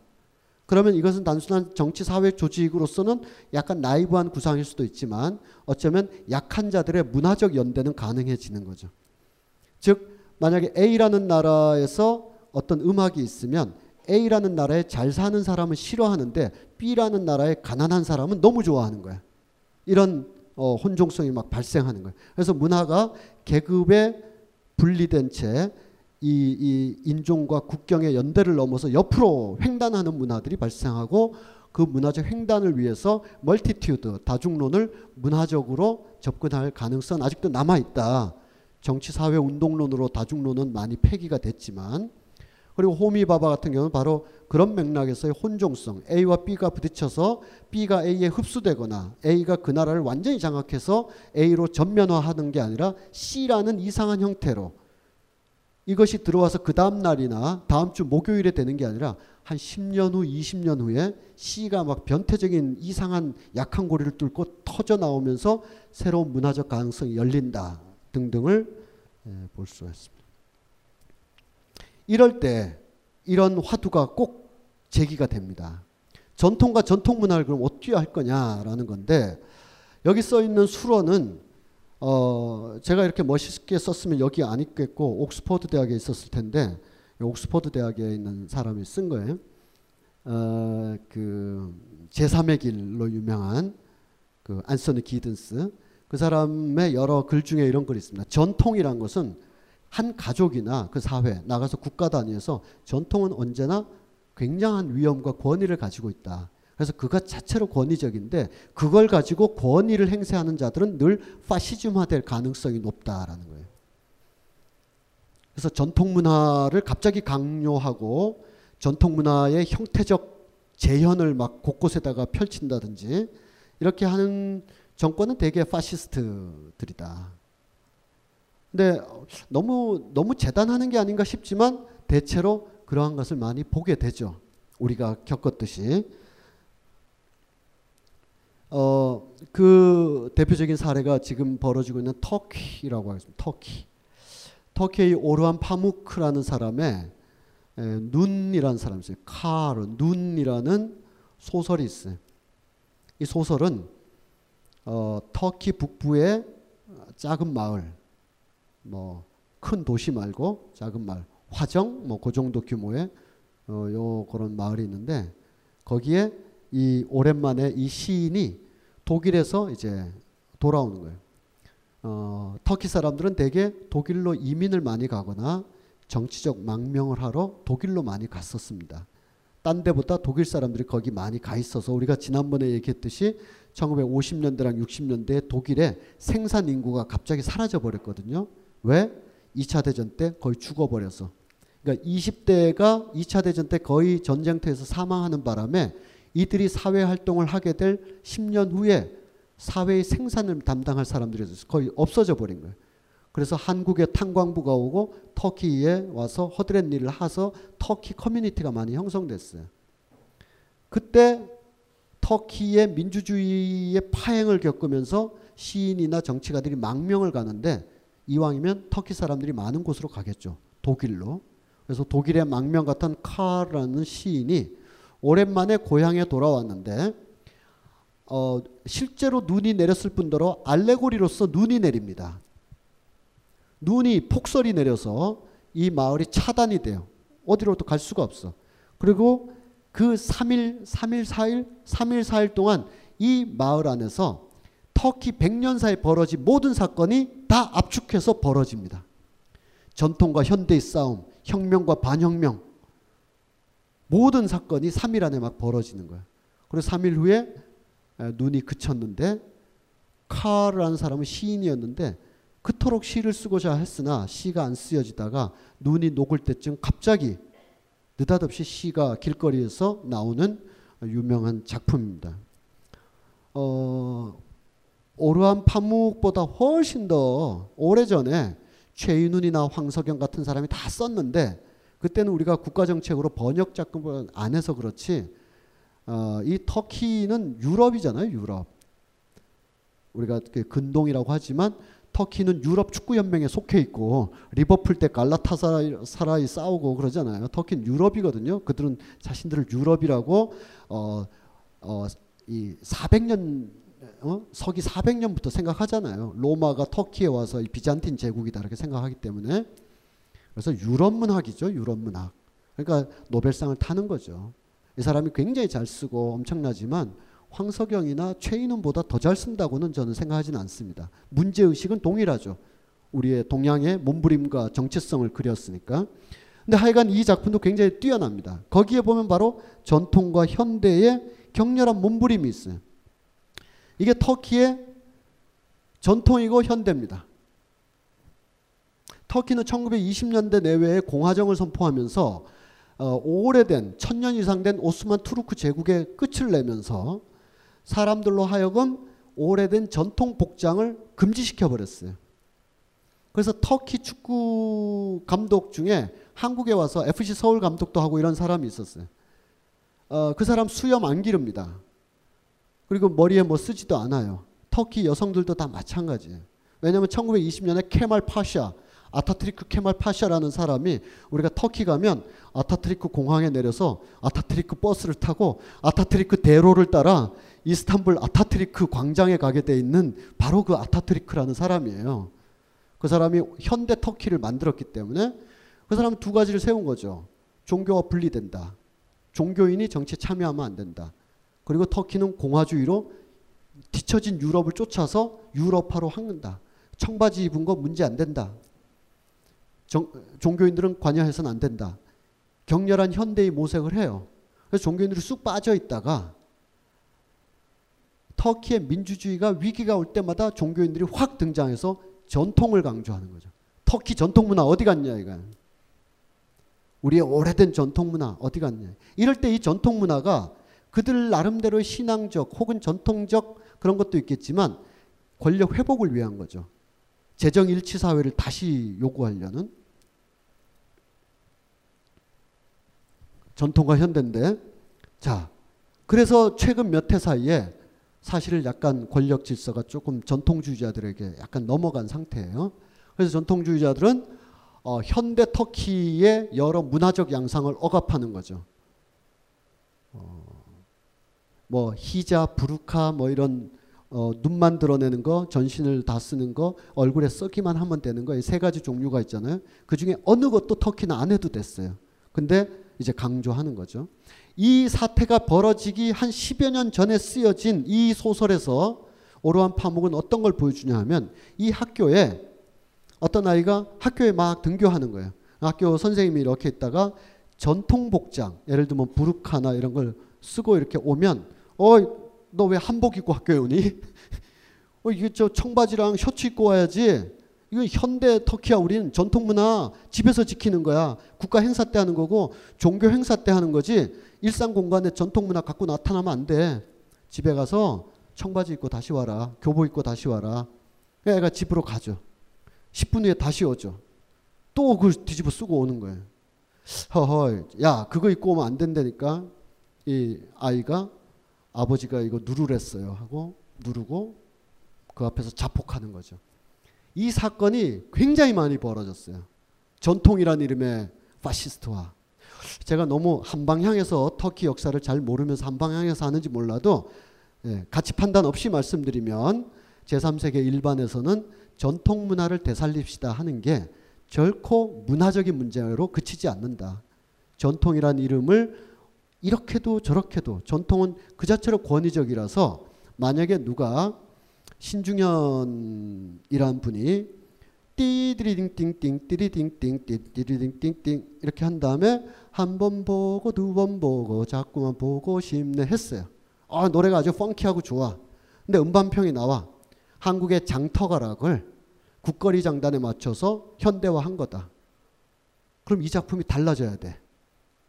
신중현은 전통을 현대적으로 재창조한 사람이라는 프레임으로 올라가는 거예요. 실제로 그럴 수도 있고 아닐 수도 있어요. 그러나 그렇게 보려고 막 한다는 거예요. 그렇게. 이게 터키도 그런 거죠. 그게 이 전통 문화에 대한 재해석과 뭐 재발견, 가령 서태지의 많은 음악에 대해서 어 우리 뭐 저 내가 너무 좋아해서 참 밉기도 한 강헌 허니 형이 전성기 시절에 그런 거 많이 썼죠. 방금 쓴건 허니 형이 쓴 글인데 어, 그런 얘기도 있었죠. 서태지 이 집에 보면은 갑자기 태평소 가락이 나와서 락과 만난다. 만날 수도 있지 뭐 음향적으로 태평소 소리가 찢어지면서 들어오니까 괜찮아서 썼겠지. 라고 톤 다운해서 말하기보다는 전통 악기와 현대 락이 만났다. 이렇게 말해줘야 이게 될 것 같은 어, 내가 지금 그 글을 쓰고 있지만 한국 현대사가 내 팔을 움켜쥐고 그렇게 쓰라고 하는 듯한 어떤 맥락들이 존재한다는 거죠.